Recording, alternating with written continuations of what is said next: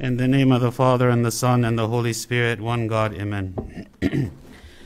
Today is the third Sunday of the month of Toba, and we read uh, in uh, John 3, verse 36, where Christ is saying, He who believes in the Son has everlasting life, and he who does not believe the Son shall not see life, but the wrath of God abides on him.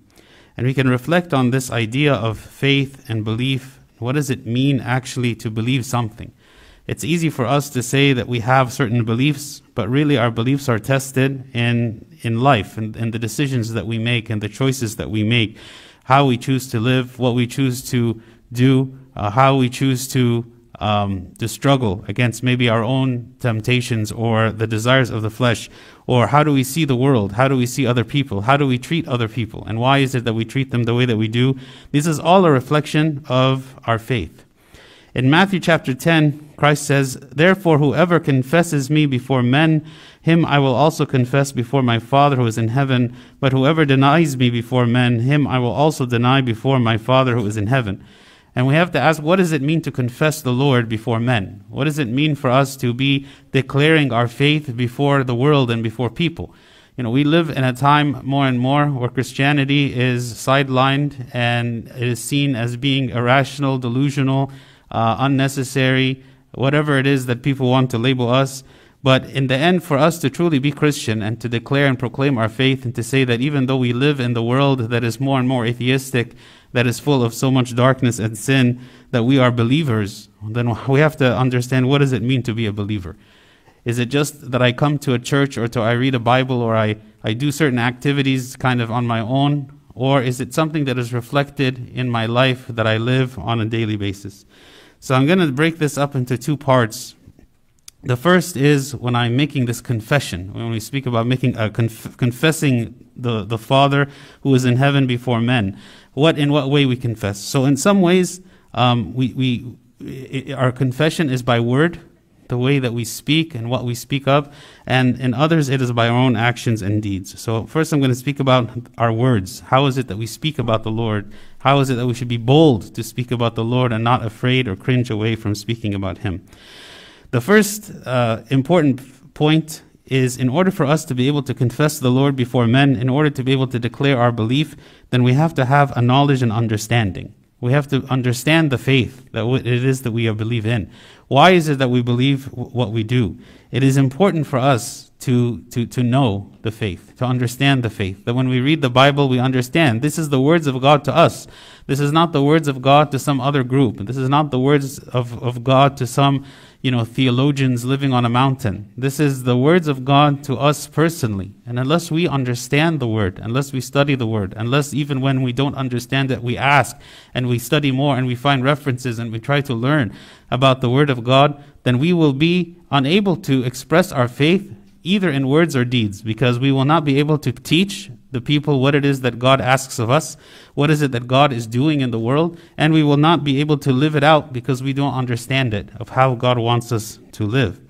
In Hosea 4 6, it says, My people are destroyed for lack of knowledge.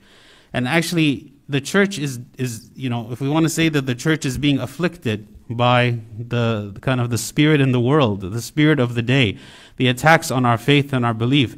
It is because there are people in the church that do not understand. So we give in. We give in to the world's system and the world's way and the world's pattern and the way of belief in the world because we believe that, that, that the way of the world is actually superior to the way of God. Or we believe that the, the mercy in the world is actually greater than the mercy of God. Or that the love that is in the world is greater than the love of God. This reflects maybe an ignorance of understanding of what is it that God is actually saying and what is it God is actually calling us to do. So, in order for me to be able to confess the Lord in the world, I have to understand Him. I have to know His word and I have to be filled with His knowledge. The second is I have to be willing to give a defense, to be willing to, to, to, to speak. It's not just that I know in myself, but that I'm willing to speak and to defend the faith in the world. In 1 Peter 3:15 it says, "But sanctify the Lord God in your hearts and always be ready to give a defense to everyone who asks you a reason for the hope that is in you with meekness and fear." This is a very nice verse and it has a lot of elements in it. The first is that we are sanctifying the Lord in our hearts, meaning the, the Lord is special to us. The Lord has a special place in our hearts. The Lord is of greater value than of anything else in the world. Whether it be my own life, my own body, my family, my friends, my possessions, of anything, the Lord God is sanctified in my heart. And so for, for me, the greatest thing to speak about, the greatest thing to declare, the greatest thing to live by is the Lord Himself and His precepts. And then it says, what always be ready to give a defense. Why? Because there are people that are going to question, why is it that you have sanctified the Lord this way? Why is it that you are placing God so highly in your life this way? Why is it you are going to church, taking communion, praying, fasting? Why is it that you are doing this stuff? And it's easy for others to look down on us and mock us because they do not understand the reason, right? The reason for what? The hope that is in you. We are doing these things not because they are a cold system of rules that we have been called to do. We are doing them because it is an expression of love to God and because it is through these that God is able to protect us in, from this world, that we are able to keep our flesh in check, that we are able to always remind ourselves of the presence of God in our life at all times. All of the different practices that we do, the Word of God abides in us, and we are ready to give a defense to anyone who questions this, and we are not afraid to do so. We are not afraid of what the consequences might be if those people find out what it is that I believe, and especially if what I believe goes against them or against their way of life. This is when it becomes even more critical. This idea of always being uh, ready to give a defense. And then it says what? With meekness and fear. Like, I'm not doing this with animosity, with hatred, with anger, with pride, with arrogance, with thinking that I know better, with thinking that I am better. No, this is, this is declaring the truth that has been revealed to us by God, and we are sharing this with others because we want them to be saved just as we are also being saved. And I do it with fear in the sense of uh, a sense of reverence to God. This is this is I, I, I I'm I'm doing the work of the Lord when I declare the faith to the people. Also, I should remember the importance of what we are telling them and not shy away because oftentimes we are shy to open our mouth.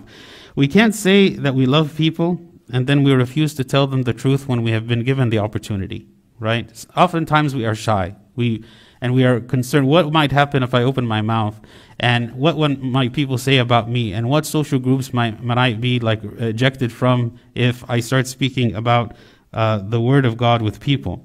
What comes to my mind actually when, when I think about this is something that God spoke uh, to Ezekiel and uh, this is a very kind of difficult verse, but it's important for us to understand. He said to them, he said to Ezekiel, When I say to the wicked, O wicked man, you shall surely die, and you do not speak to warn the wicked from his way, that wicked man shall die in his iniquity, but his blood I will require at your hand.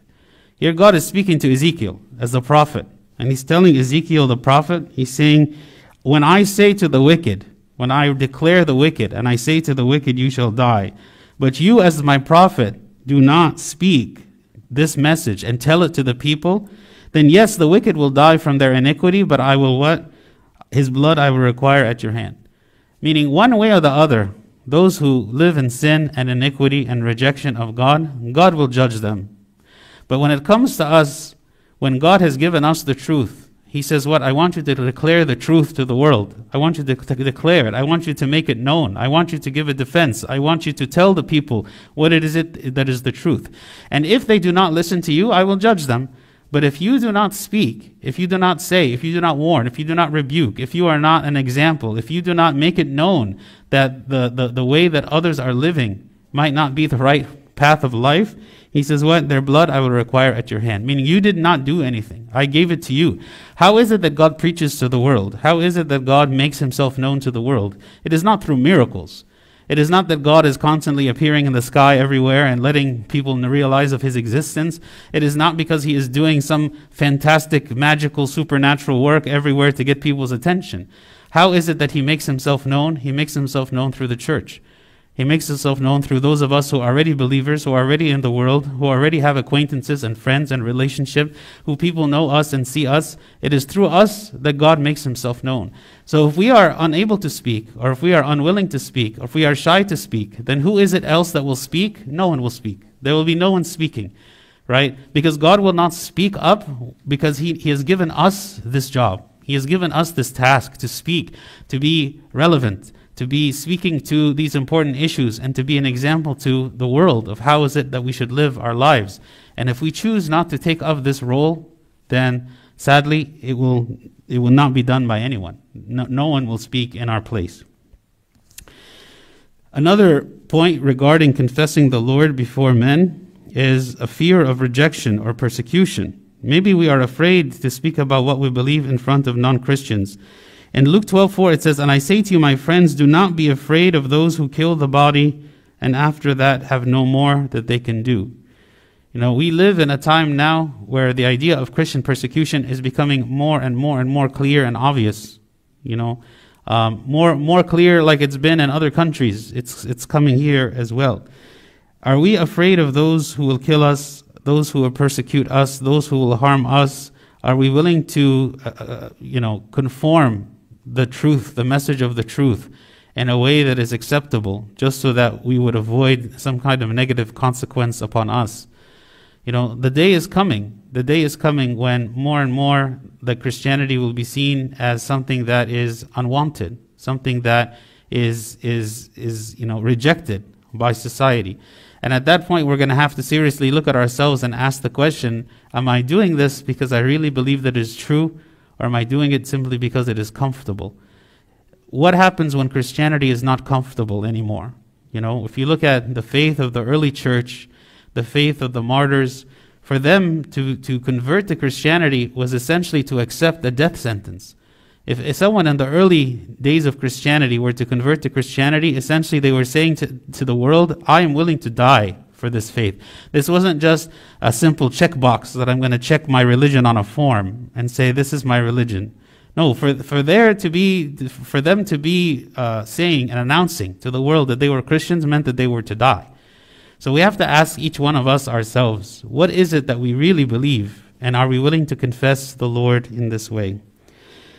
The last point under the category of confessing the Lord by our words has, is, is, is maybe a, if I have a lack of faith. So, do I really believe or do I only claim to believe? Do I really believe or do I only claim to believe? Do I take the time to actually understand the faith in its depth, to wrestle with the difficult questions, to find answers to the things that maybe um, are not clear? Do I really have a depth of faith and understanding of the Word of God? in the famous story about a father whose child was demon possessed, when the Lord sought to heal the child, the father said, What? Immediately the father of the child ch- cried out and said with tears, Lord, I believe, help my unbelief.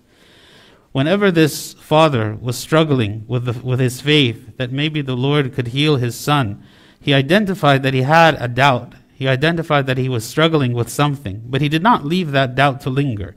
You know, oftentimes in the faith we have we have doubts about things. Every once in a while, maybe we'll begin to doubt. We'll say, is this communion that we're taking, is this really the body and the blood of God Himself? And we begin to question it. And we and we think to ourselves, what about all these other things that we believe? What proof is there of all these things? And when maybe these thoughts start to linger in our mind. And at this point, it is our responsibility to do what? It is not wrong to question. It is not wrong to think. It is not wrong to try to find answers. But what is wrong is to do nothing.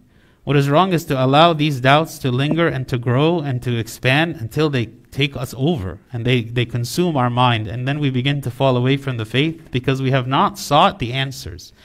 A lot of times people have questions, and then as a result of these questions, they conclude, well, maybe Christianity is not true. But they haven't done any effort to find the answers. They just believe that maybe there is no answer because they do not know it. The answer to every question is out there. The answer to every question exists. It's, it's, it's out there, it's available to us.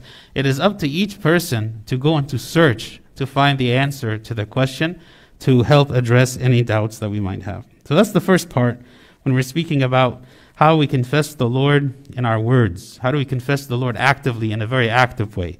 But what about with our actions? How do we confess the Lord in a more passive way, in a way that is just a, a reflection of, of, of who we are, when people see us that they glorify God? Do my actions reflect my faith or not? St. James teaches about faith without works, and he says what in James 2:26, "For as the body without the spirit is dead, so faith without works is dead also." Maybe we are believers and we consider ourselves to be faithful Christians, but then we maybe neglect certain things, like we neglect confession, we neglect repentance, we struggle with all manner of sins, but we don't really address them, or we don't try to repent or confess of them. So many things can be either uh, something that attracts people to the faith, things that I do, or it can be something that actually repels people away from the faith. For instance, something as simple as our language. How is it that I speak? This can be something that attracts people to God. They, when they see that the way that we speak, the kindness in our, in our tone, the forgiveness that we offer to people, the way that we do not curse, the way that we do not gossip about others. These kinds of things can, even though they are not theological in nature, even though there is nothing there about preaching or talking about the Trinity or salvation or anything like that, Simply something like that can set the, the tone and the stage for something more in the future. But if people look at us and they see that we are clearly not even trying to follow the commands that Christianity teaches, then why would they be willing to accept it at all? Why would they be willing to consider it at all? We would actually be pushing people away. Another uh, example of maybe a kind of a work that attracts people uh, to, uh, to God actually is when we work hard. When people see we are diligent in our work, when we seek to do the best job that we can, this is actually something that is honorable and noble. We are not trying to cut corners. We're not trying to get away with anything. We are not trying to steal or cheat or lie to get ahead. No, actually, we are sincere in what we do. And we want to do a good job. And we work hard and we put all our effort and our energy into doing work. That is another way that people see our faithfulness. They see our faithfulness not only with God, they see our faithfulness also with man. Being always on time, for instance, being a good example, uh, so always serving others, being quick to forgive, being quick to find the needs of other people and to addressing those needs.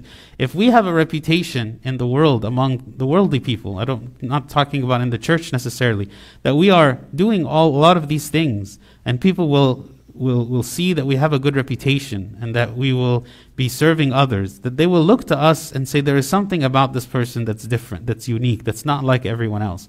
That in itself could be a seed that is planted that will lead that person eventually to a deeper understanding of the faith. We shouldn't be hypocrites. And a lot of times, you know, we speak about hypocrisy, and, and uh, Christ spoke about it to the Pharisees when he said in Matthew 6, Take heed that you do not do your charitable deeds before men to be seen by them. Otherwise, you have no reward from your Father in heaven. What is the difference between weakness and hypocrisy? Because oftentimes we have this question. All of us struggle with sin. And sometimes we ask ourselves, is the way that I'm acting hypocritical or not? Hypocrisy is only caring about what other people think of us, doing things for the sake of being seen. Just as the Pharisees, they were trying to give charitable donations to be seen. They didn't care about the poor. They didn't care about giving for the sake of the people who are poor. They cared more about that they would be seen as the one who are giving to the poor. So we ask ourselves, how much do I do that I want because I want to be seen? Is it that I want to be seen? Is it that I just want people to see that I do good deeds? Or do I actually want to do good? Do I actually want people to be to benefit from, from something? Or is it that I just want to put on a show and put on a mask? Um, sometimes even those who are struggling with hypocrisy fool themselves. And actually, the Pharisees certainly did. They believed themselves to be righteous. But when Christ came and he revealed the truth that they were hypocrites and he, and he rebuked them, they, they could not even believe it from him that this is who they really were. It is up to us when we are examining ourselves to look at our hearts and say, Am I sincere in what I am doing? Weakness is different. Weakness is, I want to do what is right, I'm trying to do what is right, but maybe I'm falling short. And when I fall short, I can repent. In Proverbs 24:16 it says for a righteous man may fall 7 times and rise again, but the wicked shall fall by calamity. The righteous person will fall. The righteous person will fall many times. All of us will. Just because we fall into weakness, because we fall into sin and temptation, doesn't mean that we are hypocrites. It means that we are weak. And Christ is calling us for salvation because he forgives us, those who are repentant. But someone who is a hypocrite doesn't care about salvation, doesn't care about, uh, you know, the judgment of God. All they care about is the judgment of man. What is it that other people say and think about me? The final point I want to make is that the external actions that we do are a reflection of the internal. What we do in private is going to be reflected into who we are in public. Many of us have met people whom we felt like are trying to be fake. That we can see that inside of their own heart and the way they live their life, they are not genuine or sincere, or they have a different uh, value system altogether. But from the outside, they try to pretend to be something that they are not. At the same time, someone who is a righteous person, even the one who does not try to showcase themselves, does not try to, uh, you know, put on a show, does not try to boast in themselves or reveal their own, uh, you know, spiritual works or good works. That person, even though we don't know the details of their life, you can tell about them that there is something about them, about the way that they live, that is holy and righteous. In Luke 12 3, it says, Therefore, whatever you have spoken in the dark will be heard in the light, and what you have spoken in the ear in the inner rooms will be proclaimed on the housetops. Whatever is secret will be declared. Whether that secret thing is wicked, or whether that secret thing is righteous, God has a way of declaring it to the world one way or the other. So, here, when the Lord spoke about uh, our, our faith and how to express our faith and how to confess the Lord before men, we can do this both in our words and in our deeds. We should be filled with the knowledge of God. We should not be afraid to defend our faith. We should not shy away from speaking about the Lord to other people. We should not be afraid of rejection. And we should strengthen ourselves in our faith that whenever we have doubts, we seek answers to what it is that we are doubting. And then finally, we should express this faith in our deeds. As St. James said, faith without works is dead.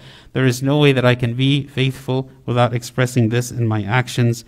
And we spoke about the difference between hypocrisy and, and weakness, that we all as Christians are weak, but by the grace of God, we are strong and that God covers our sins. So may God grant us that we are always mindful of how is it that we should declare our faith to the world, whether by words or by actions, and grant us the kingdom of heaven. And glory be to God forever. Amen.